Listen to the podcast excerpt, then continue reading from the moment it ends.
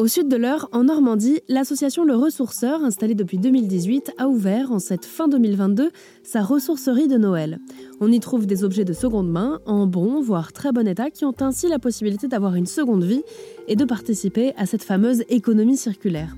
C'est une façon de mieux consommer qui résulte d'un partenariat et d'une solidarité avec ADS.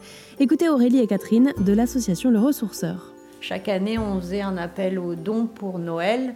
Et après Noël, on redonnait à des associations et on s'est rendu compte quand même qu'on avait beaucoup, beaucoup de choses en très mauvais état et que ça nous prenait énormément de temps en fait.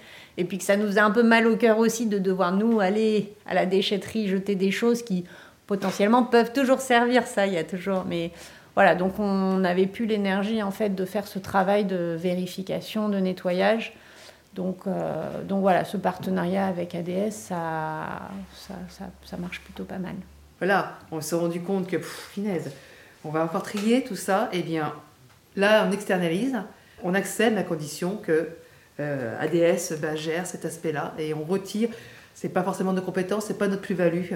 Et voilà, c'est cette intelligence organisationnelle qui fait que bah, l'association, elle grandit de plus en plus. Et donc, euh, voilà, on se laisse un mois pour voir un petit peu euh, ce que ça donne. Et puis, dans l'idée, si, si, les bénévoles en sont contents et si le public euh, adhère à l'idée, ce serait voilà, de faire une, ressourcerie saisonnière sur différentes thématiques avec régulièrement voilà, de l'achalandage d'objets pour, pour que ce soit toujours renouvelé et qu'un maximum de choses repartent dans le circuit puisque voilà, lutter contre le gaspillage, je pense que c'est un peu dans les têtes de tout le monde maintenant.